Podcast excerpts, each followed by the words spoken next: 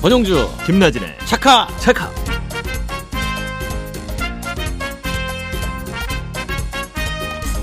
여러분 안녕하십니까? 권영주 김나진 샤카 샤카 진행의 권영주입니다. 네, 안녕하세요. MBC 아나운서 김나진입니다. 유랑인 들어봤어요? 뭐 유랑인? 저희처럼 떠도는 사람들? 여기서 이제 그 놀 유자가 아니고 예. 기름 유자를 써서 저렴한 주유소 찾아서 떠도는 사람을 우리가 요즘 유랑인이라고 부릅니다. 예.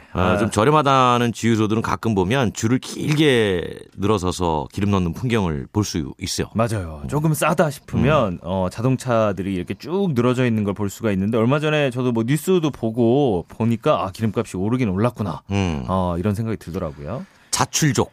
아, 자출족. 자전거 타고 뭐 출퇴근하는 분들. 아, 그렇게 하십니까? 가끔 뭐 하죠. 예. 고유가 때마다 대거 등장하죠. 구석에 세워둔 녹슨 자전거 꺼내면서 네가 좀 고생 좀 해야 되겠다. 페달 한번 돌려보고 동네 자전거 집 가서 기름도 칠하고 다시 타는 거예요. 날도 풀렸으니까. 그러니까요. 뭐 저마다 자구책 마련해서 고유가를 견디고 있는 것 같은데 사실 문제는 생계와 직결되는 분들인 것 같습니다. 그렇죠. 영업용 차량 운행하시는 분들은 말할 것도 없고요. 뭐 가격 경쟁 벌이던 주유소들이 폐업하고 있다는 소식도 들리고 정유사는 그럼 기름값 올라서 좋은 거 아니야? 이런 생각을 했더니 오히려 수요가 줄어서 또 어렵다고 하네요. 그래서 다음 달부터 유류세 좀 더 인하하기로 했죠. 종전에 20%를 내려주고 있었는데 여기서 10% 더 해서 최종 30%로 늘렸습니다. 이렇게 되면 휘발유는 리터당 246원, 경유도 174원 정도 소비자 가격에서 내려간다라고 보면 될 것 같아요. 네, 또 경유 유가 연동 보조금이라는 것을 또 3개월 동안 지원을 한다고 하는데 고물가의 악순환을 끊을 수 있는 좋은 소식 좀 빨리 들려왔으면 좋겠습니다. 그래서 저희가 연비 좋은 자동차처럼 달려보려고 합니다. 차카차카 출발! 네, 조정석 씨 목소리를 들은 좋아좋아로 출발을 해봤습니다. 엄청 좋네요. 자, 오늘 참여 방법 안내해 드릴게요. 올댓카 들으시고 내용에서 저희가 퀴즈 하나 내드리는데요. 차카차카 홈페이지나 청취자 참여 게시판으로 정답을 보내주시면 당첨자 한 분을 뽑아서 GR테크에서 마블 자동차용품이나 차카차카 럭키박스를 드립니다. 참여하실 분들은 짧은 문자 50원, 긴 건 100원의 정보 이용료가 있는 문자메시지 샵 8001번이나 무료인 스마트 라디오 이용해주세요. 김하나는 오늘 저와 뭐합니까? 차카차카 핫클릭 시간에는 미국이 신차 연비 기준을 강화한다고 하는데 이게 제조사나 소비자들에게 어떤 영향을 줄지 살펴보고요. 올댓카 시간에는 고유가에 요즘 다시 주목받는 경차의 등장과 또 용어에 담긴 의미 살펴보고 퀴즈까지 드립니다.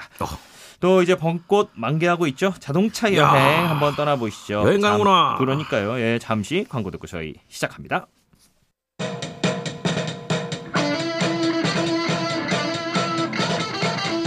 권용주 김나진의 차카차카.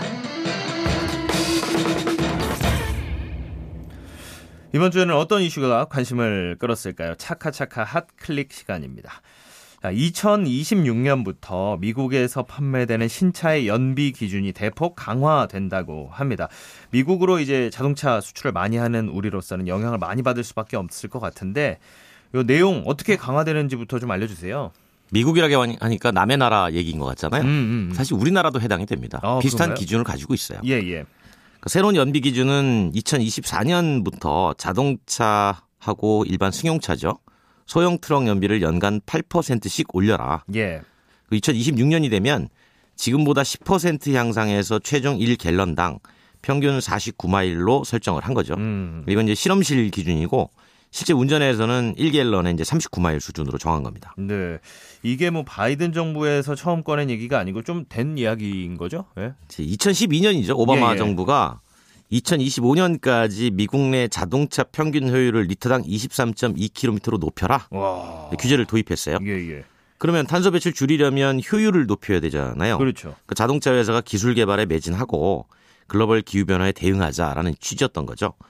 그리고 이제 제조사가 이걸 못 맞춘다 그러면 일정 기준의 거리에 따라서 $14의 벌금을 부담하도록 했어요. 벌금까지. 당시 이제 미국 내 자동차 회사는 픽업이나 이제 대형 SUV가 많이 판매되는 특성을 가지고 있어서 목표 자체가 무리수입니다.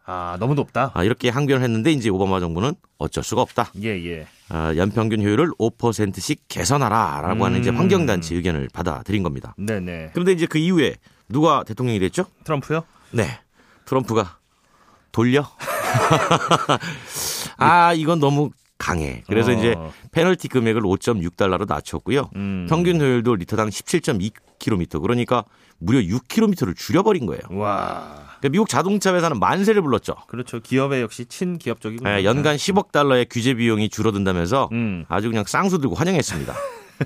그리고 이제 트럼프 대통령은 평균 배출가스를 충족하지 못했을 때 페널티 금액을 인상하자 이 방안 자체를 아예 없애려고 그랬어요. 아. 그나마 이제 미국의 항소법원이 그거는 아니야. 거기까지는 아니야. 그건 냅둬. 그 규정은. 네네. 그래서 놔뒀는데 그래서 또 누가 됐죠? 다시 이제 바이든 정부가 들어섰죠. 정권이 또 바뀌었어요. 그렇죠. 자, 백도. 환원. 다시 또 백도예요. 트럼프 대통령의 모든 정책을 되돌려놨죠. 탄소 배출 감축을 적극 지지하면서 이제 규제 완화를 강화로 방향을 전환했고 오바마 정부 때보다 오히려 더 엄격한 효율 기준을 제시했어요. 그리고 심지어는 뭐 미국에서 정부 관용차로 사용되는 65만 대의 휘발유 차도 다 전기차로 바꾸겠다. 이렇게 선언을 한 거죠. 이것도 이제 기준 못 맞추면 바로 벌금 들어가는 거죠? 더 올라갔습니까? 어떻게 됐습니까? 그러니까 이런 상황에서 이제 미국의 고속도로교통안전국이 예. 효율 기준을 충족하지 못했을 때 부과하는 벌금을 높이자. 이렇게 제안을 한 겁니다. 예, 예. 지금 이제 14달러라고 말씀을 드렸잖아요. 네. 이걸 올해부터 15달러로 높이고 2026년까지 8%까지 최대 높이자. 쉽게 보면은 뭐 리터당 15km 이상을 기준으로 본다면 14.9km를 맞췄네? 그럼 0.1이 부족하죠. 예. 여기에 벌금을 부과하고 2026년까지는 리터당 16.2km에 맞추세요. 예. 이런 강제 명령입니다. 그런데 이제 말씀을 듣다 보니까 가능하기만 하면 환경도 좋아지고 뭐 연료비도 좋아지고 뭐 효율도 좋아지고 뭐 이런 거 아닙니까? 그렇죠. 예. 2026년에 신차를 구입하는 미국인은 2021년에 비해서 이제 갤런당 33% 정도 더 길게 주행할 수 있다. 네. 그러면 이제 연간 1,387달러. 우리 돈으로 따지면 한 140~150만 원 되는 돈이죠. 오, 예. 연료비를 절약하게 된다라고 하는 거고 이렇게 연비가 강화된 신차를 사는 소비자가 연료비를 아끼게 되면 그만큼 이산화탄소 배출량도 약 한 25억 톤의 달에만큼의 배출을 줄일 수 있다. 이렇게 이제 계산이 되는 겁니다. 그런데 그 자동차 회사 입장에서는 뭐 그런 생각이 들어요. 뭐 기술 개발도 계속 해야 되고 연비도 개선해야 되니까. 그러면 이 가격이 어디로 전가가 될까? 혹시 자동차 가격이 이렇게 올림으로써 좀 회사 사정을 낮게 하는 게 아닌가? 뭐 이런 생각도 좀 듭니다. 효율을 높이는 방법은 네네. 내연기관 기준으로 크게 세 가지가 있어요. 첫 번째는 감량하는 겁니다. 가볍게.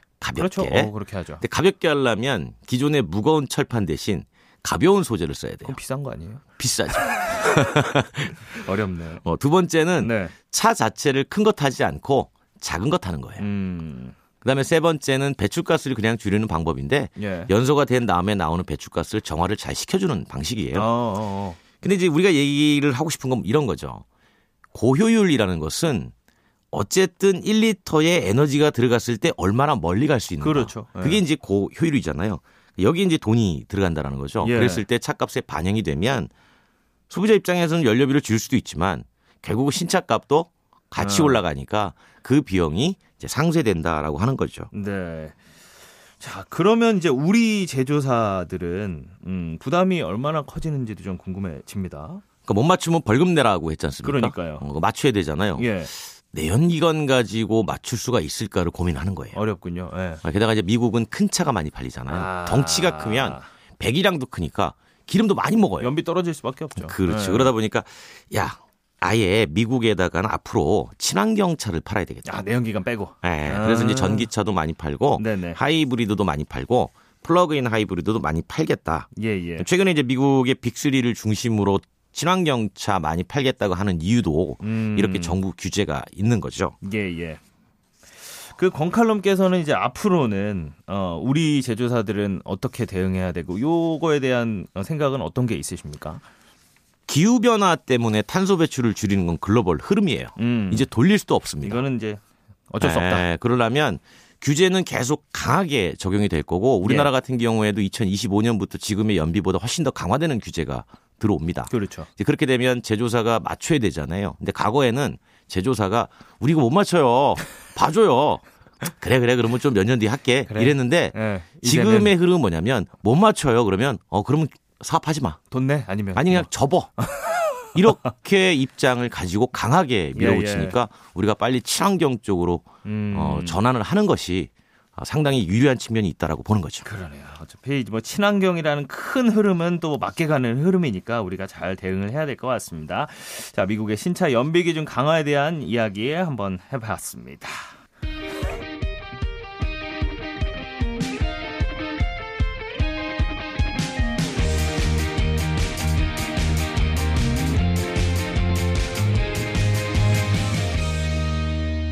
권영주, 김나진의 차카차카. 권영주, 김나진과 함께 차카차카 달리고 계시는데요. 자, 귀로 듣는 자동차 칼럼 올댓카 시간입니다. 오늘의 주제는 무엇입니까? 요즘 경차 인기 다시 올라갑니다. 기름값 올라가서? 네, 고유가의 체면보다 실속 우선 소비자가 많은 거예요. 예. 그런데 이게 왜 경차냐? 정확한 의미 아십니까? 경차. 이거 네. 권칼럼이 시간 남은 계속 말씀하셨어요. 가벼울 경 아니겠습니까? 보통 작을 경자 생각 많이 하는데 한자에서 뜻풀이하면 이거 경제할 때 경자입니다. 그러니까 경제적인 차를 의미하는 거예요. 경제적이다. 네, 그런데 이제 대부분 가벼울 경자로 사용하는 것을 오해를 하고 있는 거고 경자는 기본적으로 법률 용어입니다. 예. 원래 일본에서 사용하던 용어인데 그때 우리나라에 도입할 때 그대로 가져온 거예요. 이 경자는 우리나라에서 1983년도 상공부가 에너지 절감 차원에서 국민차 보급 추진 계획을 만들었고 각사에다 이렇게 요청합니다. 만들자. 그랬더니 수익성이 떨어진다고 다 외면했고 당시에 대우자동차만 우리는 할게요. 그래서 대부분의 회사가 외면할 때 대우자동차가 만들어 처음 내놓은 차가 바로 티코죠. 티코. 네, 타이어에 껌 붙으면 안 간다. 이런 얘기도 있었죠. 91년에 등장했어요. 당시만 해도 소비자들은 야 이렇게 작은 차가 있어? 예. 상당히 재미있었죠. 성인 2명이 들어서 불법 주차 옮길 수 있다. 다들 으쌰으쌰하면서 막 옮기고. 네, 근데 이제 개발이 된 만큼 보급 촉진에 나서서 95년도까지 전체 승용차 가운데 4% 비중일 정도로 많이 팔렸어요. 네네. 96년부터는 고속도로 통행료나 공용주차료가 할인이 됐죠. 1가구 2차에 부과하던 중과세가 면제되니까 이걸 계기로 또 경차 붐이 일어나기도 합니다. 네. 그런데 특별소비세와 중과세가 면제가 되니까 정부 세수가 감소해요. 자꾸 경차가 늘어나서. 그래서 2000년에 경차에 대한 혜택을 없앴고요. 소비자 관심은 하루아침에 끊어지고 그래서 다시 보급하자 해서 2002년도에 혜택이 부활합니다. 이후 경쟁이 치열해졌고 20만 대 수준으로 커졌다가 소형 SUV 등장으로 외면을 받았죠. 그러다 최근에 신차가 나오면서 다시 주목받고 있는 겁니다. 롤러코스터를 탔네요. 아주. 그렇죠. 자, 그렇다면 문제를 주세요. 네.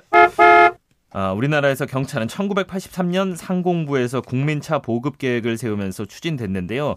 모두가 수익성이 없다고 거절할 때 대우자동차가 저요 하면서 만들어낸 국산 최초의 경차. 과연 무엇일까요? 보기 드립니다. 1번 왕코, 2번 티코. 1번 왕코, 2번 티코. 제 코가 어떻습니까? 적절합니다. 뾰족코. 자, 참여하신 한 분 추첨해서 홈페이지 방송 내용에 공지해 놓겠습니다. 당첨된 분께는 마블 자동차 용품이나 차카차카 럭키박스를 드립니다. 노래도 한 곡 띄워드릴게요. 오렌지 캐러멜의 상하이로맨스. 엄청 좋아하는 노래인데. 권영주, 김나진의 차카차카. 만개했습니다. 만개. 권칼럼의 방송이 만개. 뭐가 만개? 벚꽃이. 야, 이 집에만 있기는 너무 아깝지 않아요? 그러니까요. 그리고 뭐 이제 단계적 일상 회복 뭐 위드 코로나로 가고 있으니까 또 많이들 움직이시지 않을까요? 또 정점도 찍었다고 얘기도 하고 뭐 이러니까. 그쵸? 그래서 가자 우리도. 네, 어디로 가요? 자동차 여행. 권현지 여행 작가와 또 이번 주는 어디로 떠나볼지 궁금해집니다. 어서 오십시오. 네, 안녕하세요. 어디입니까? 이번 달에는 충남 서산입니다. 서산이면 꽃게? 서산은 어리굴젓도 유명하고요. 그래요? 예. 그 지형적으로는 가로리만이라고 되게 예쁜 갯벌이 있습니다. 가로리만? 갯벌. 네, 가로림만. 가로림만? 네, 천수만 옆에 가로림만. 그렇구나. 그 이름이 참 예쁘지 않아요? 그래요. 그 항아리 모양으로, 호리병 모양으로 생겼다고 해요. 그 태안하고 같이 이렇게 접해 있는데. 예. 네, 참 이름이 예쁩니다. 야, 그럼 방송도 이번만? 가로림만 이번만 이렇게 하신 거군요. 그러면 뭐 그쪽으로 가면 뭘 만나게 되고 또 어느 길을 따라 이렇게 가고. 그러니까 왜 여기입니까? 예, 시기도 좀 잘 맞습니까? 네, 네. 시기가 딱 맞는 게 그 우리나라에서는 참 볼 수 없는 이국적인 풍경이 서산에 또 있어요. 아, 그래요? 뭐냐면 네. 목초지가 있어요. 목장. 목초지, 목장. 네, 목장에 그거 무슨 그 소 키우는 목장이 있어가지고 네, 키우는 네. 거죠. 네, 네. 1960년도 후반에 네. 전 국무총리가 조성한 곳인데요. 서산 목장이에요. 지금은 농협, 뭐 개축, 뭐 이런 농협 그런 소재인데요. 예, 예. 그 초록색 그 목장이 굉장히 이제 아주 구릉지 같은 그런 모습인데다가 거기에 지금 4월에는 벚꽃이 아주 만개합니다. 아. 그래서 굉장히 아름다워요. 게다가 네. 여기에 아주 우리 국내 유일의 청벚꽃으로 유명한 청벚꽃? 네, 곳이 있습니다. 네. 처음 들어봤어요. 청벚꽃은. 청벚꽃? 그렇죠. 네, 왕벚나무 뭐 이런 건 들어봤어도 네, 청벚꽃은 처음이에요. 청보리, 청개구리. 그렇죠. 근데 이곳에 우리나라 유일하게 청벚꽃이 피는데요. 아, 유일한 곳이 어디에서? 네, 그 개심사. 개심사. 네, 개심사. 상왕산 개심사의 명부전 앞에 그 청벚꽃 나무가 한 그루 있는데요. 예, 예. 청벚꽃이라 해서 뭐 블루가 아니라 예. 그린이에요. 그린? 연두빛이에요. 아, 이게 뭐 참 종자를 뭐 이렇게 개발한 건가요? 아니요. 옛날부터 내려오는 곳인데요. 독특하게. 그런데 최근에 어디 기사를 보니까 그 서산에 농민 한 분이 그거를 굉장히 그 각고의 노력 끝에 그거를 접목을 했다고 해요. 그래서 하셨구나. 30주인가 그 정도를 서산시에 기증을 했대요. 아마도 서산시에서는 앞으로는 그 가로수로 청벚꽃을 심지 않을까. 그런 생각이 듭니다. 우리가 여기 식물 전문가가 안 계셔서 알 수는 없지만 그게 벚꽃에서 일종의 돌연변이 같은 건가 봐요. 그런데 제가 그 수국을 좋아하는데 수국 같은 경우도 연두빛 꽃이 있어요. 예, 예. 블루도 있고 핑크도 있고 그렇거든요. 근데 그거는 보니까 땅 그 지질에 따라서 토양에 따라서 색깔이 변하다 그러더라고요. 근데 이 청벚꽃은 무슨 비밀이 있는지 아직은 캐지는 않았는데 네. 그 옆에 청벚꽃 옆에는 그 왕벚꽃 그 아주 아기 주먹만한 그렇죠. 왕벚꽃이 네. 펴서 또 예쁩니다. 네. 그 조화가 참 좋고요. 예.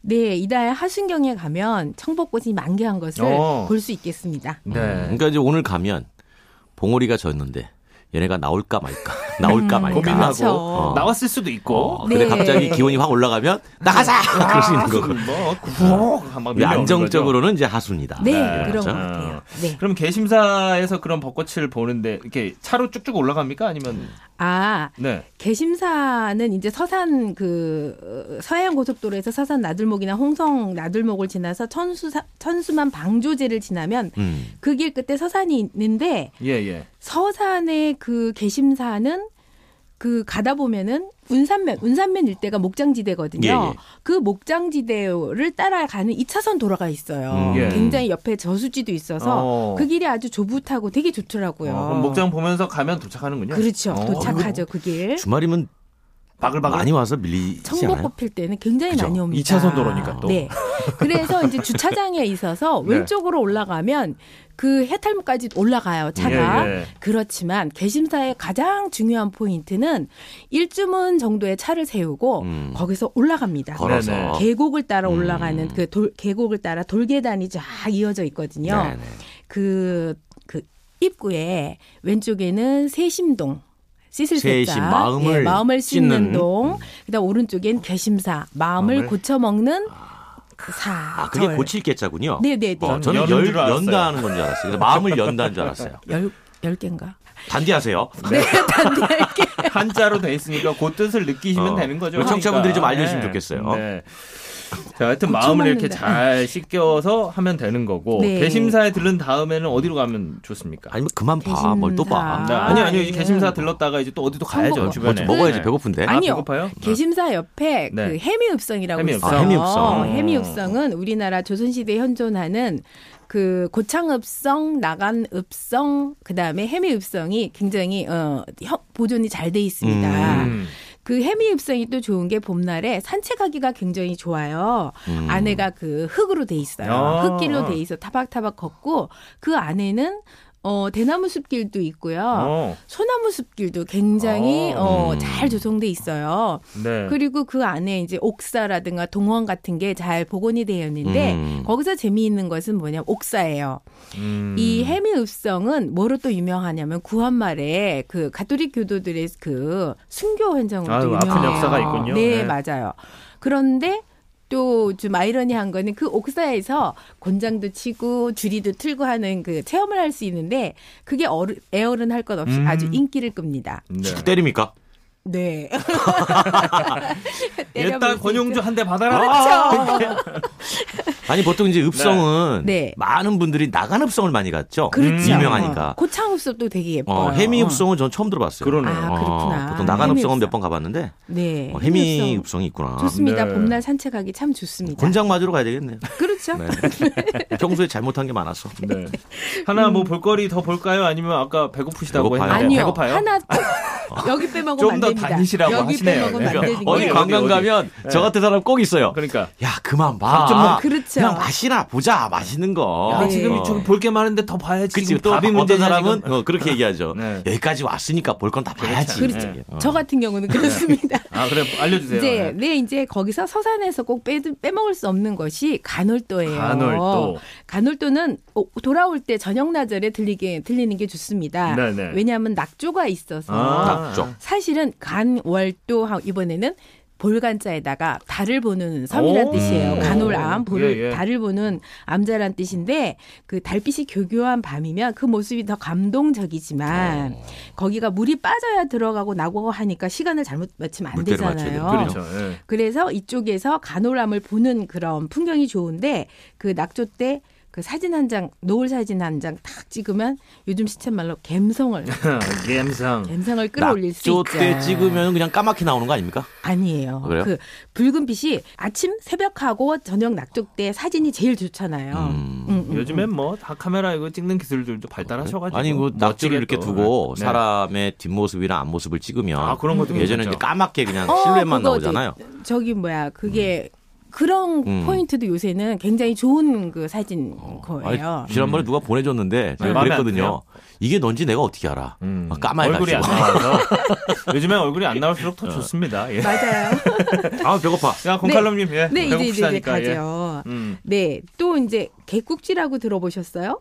개국지는 이름은 들어봤는데 정확히 뭔지는 잘 몰라요. 아, 개국지는 뭐냐면은 이쪽에 서산이나 뭐 서해안 쪽에 그 토속 음식인데요. 네. 김장을 할 때 그 겉에 배추잎들이 막 우수수 떨어지잖아요. 그렇죠. 뭐 시래기라도 하고 그런데 그런 거 하나 다 챙겨갖고. 아, 이거 모아요, 이거를? 네, 그거죠. 그거를 그 게 국물, 그 게장. 예. 또는 젓국 요즘에는 그 거기 서해안에서 나는 그 해산물로 만든 젓국을 그 섞어서. 아, 그 게가 이제 우리가 얘기하는 크랍. 예예예. 네. 그거를 섞어서 장독대에다가 이렇게 넣어두면 그게 이제 곰삭잖아요. 예예예. 네, 그래서는 그 집집마다 요즘은 장독대에 개국지 그 항아리 하나는 있다고 해요. 예. 그게 겨우내 이제 밥상 위에 올라오는데 그래서 이분들은 그것이 그 일상적으로 먹는 거죠. 예예. 그러니까 저희들은 여행 가서 그 지역의 그 문화나 그 습관을 좀 알아야 좋죠. 되니까 보죠. 예. 그런데 그 맛이 좀 호불호가 갈려요. 아, 어떤 맛이에요?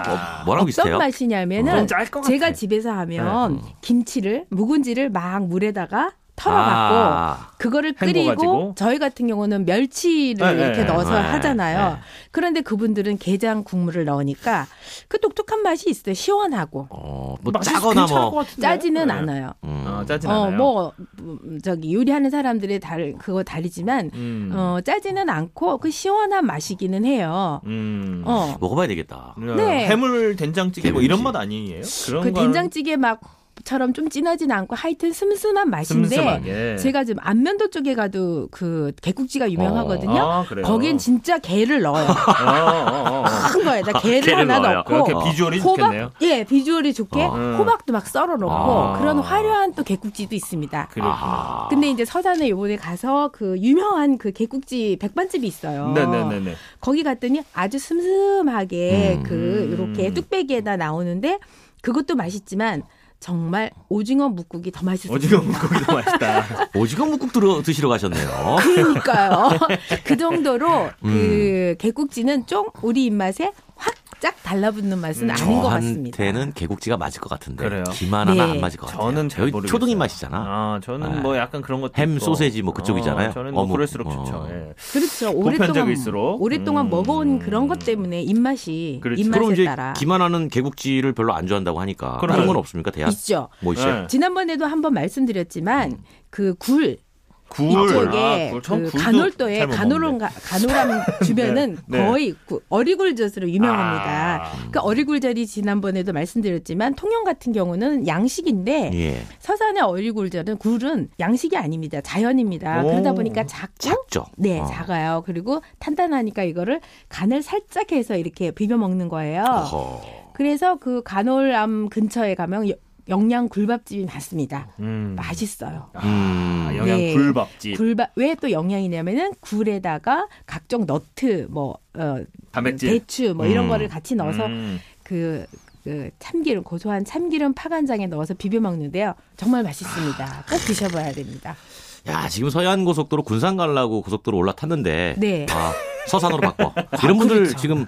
아, 제가 볼 때 우리 네. 서산 상당히 많이 계십니다. 네네네. 청벚꽃도 보고 아, 굴밥도 먹고 네. 뭐 이렇게 되지 않을까? 네네네. 개심사를 맞아요. 찍어라. 그냥 가보자. 이러면서. 아우 개심사 청벚꽃 안 보셨으면 꼭 보셔야죠. 아, 그러니까요. 저도 궁금해집니다. 예. 저도. 네. 자 오늘 자동차 여행 서산으로 한번 떠나봤습니다. 다음 달에도 저희 좋은 코스 좀 알려주세요. 당연하죠. 다음 달에는 물의 도시입니다. 네. 권현지 여행 작가와 함께했습니다. 고맙습니다. 감사합니다. 자. 핑크의 노래 A Million Dreams 듣고 돌아옵니다. 다시 들어보실래요? 차카차카 홈페이지에 들어오셔도 되고 팟캐스트 통해서도 저희 차카차카 언제든지 다시 들으실 수 있습니다. 렌터카 가끔 이용하시죠? 아, 많이 이용하죠. 예. 렌터카가 지난해 기준으로 지금 100만 대가 넘게 지금 돌아다닙니다. 와, 그러니까 현재 지금 돌아다니는 것만 100만 대. 네. 와, 코로나 상황이 있는데도 이렇게 되면 정말 대단한 건데 그만큼 이 얘기는 경쟁도 더 치열하다 뭐 이런 이야기가 되지 않겠어요? 말씀하신 코로나가 상당히 주요했어요. 예. 그러니까 대중교통에서 밀접, 밀집, 밀폐를 얘기하니까 맞아요. 예. 대중교통 이용하기 싫어하시는 분들이 단기 렌터카로 많이 몰렸어요. 그렇죠. 그 단기 렌터카 이용하시는 분들 중에는 네. 본인이 직접 운전해서 출퇴근하는 분도 많고 그런데 장기도 늘었어요. 아, 장기도 늘었다. 네, 그래서 뭐 하허호. 네, 그래서 최근에 33%가 증가했습니다. 아, 이게 33%. 그러니까 코로나19가 막 이제 사태가 시작됐을 때 네. 팬데믹 이후에 이렇게 된 건데 근데 그게 이유가 다일 것 같지는 않고 렌터카 시장이 왜 이렇게 성장한 겁니까? 그러니까 흥미로운 게 예전에는 장기 렌터카 그러면 이제 법인 고객들이 많았잖아요. 그렇죠, 회사 대표님들 뭐 그냥 쓰시고 네. 요즘 개인 소비자 비중이 상당히 늘어난대요. 아, 예. 업계 간의 경쟁이 치열해지다 보니까 소비자 입장에서는 뭐 어차피 내가 사도 오일 교환하러 가야 되고 할부 내고 뭐 관리해야 되고 귀찮잖아요. 예. 그러니까 렌터카 그냥 빌려서 한 달에 얼마씩 내고 관리도 해주시고 사고 나면 처리도 해주시고 그렇게 해서 이용하는 분들이 늘어나고 있다 이런 얘기죠. 아 그렇군요. 그래서 렌터카 업체들이 이제 개인 소비자 잡기 위해서 무슨 서비스를 할까 뭐 이렇게 고민을 하는데 또 렌터카 업체들이 중고차 시장에 진출도 해볼까 뭐 이런 움직임도 있다고 해요. 제가 김하나에게 차를 렌탈을 해서 3년 뒤에 저한테 반납을 하면 중고차 네. 되잖아요. 그렇죠. 그거 가지고 중고시장에 들어가는 겁니다. 아, 그렇군요. 대기업 진출이 중고차 시장 허용이 됐지 않습니까? 그러니까 예. 렌터카의 큰 기업들도 새로운 먹거리다. 그래서 중고차 시장도 앞으로 많은 변화가 생길 겁니다. 네, 저희가 이렇게 이런저런 렌터카 이야기를 하는 건 다 이유가 있죠. 예, 복선이죠. 렌터카 없으면 안 되는 대표적인 곳이 제주도예요. 그렇죠. 그래서 제주도에서 렌터카 업체들을 어떻게 거대 플랫폼에 담았는지 예. 이제 그 관련 기업과 대표자와 얘기를 좀 나눠보려고 합니다. 네, 날도 풀리면서 이제 렌터카들 더 많이 이용하실 텐데요. 내일 저희 차카차카와 함께하시면 유용한 팁도 얻으실 수 있을 것 같습니다. 네. 자, 마지막 곡으로 저희가 신승훈의 노래를 준비를 했어요. 전설 속의 누군가처럼 준비를 했습니다. 전설 속의 김나진이죠. 자, 지금까지 권영주, 김나진의 차카차카였습니다.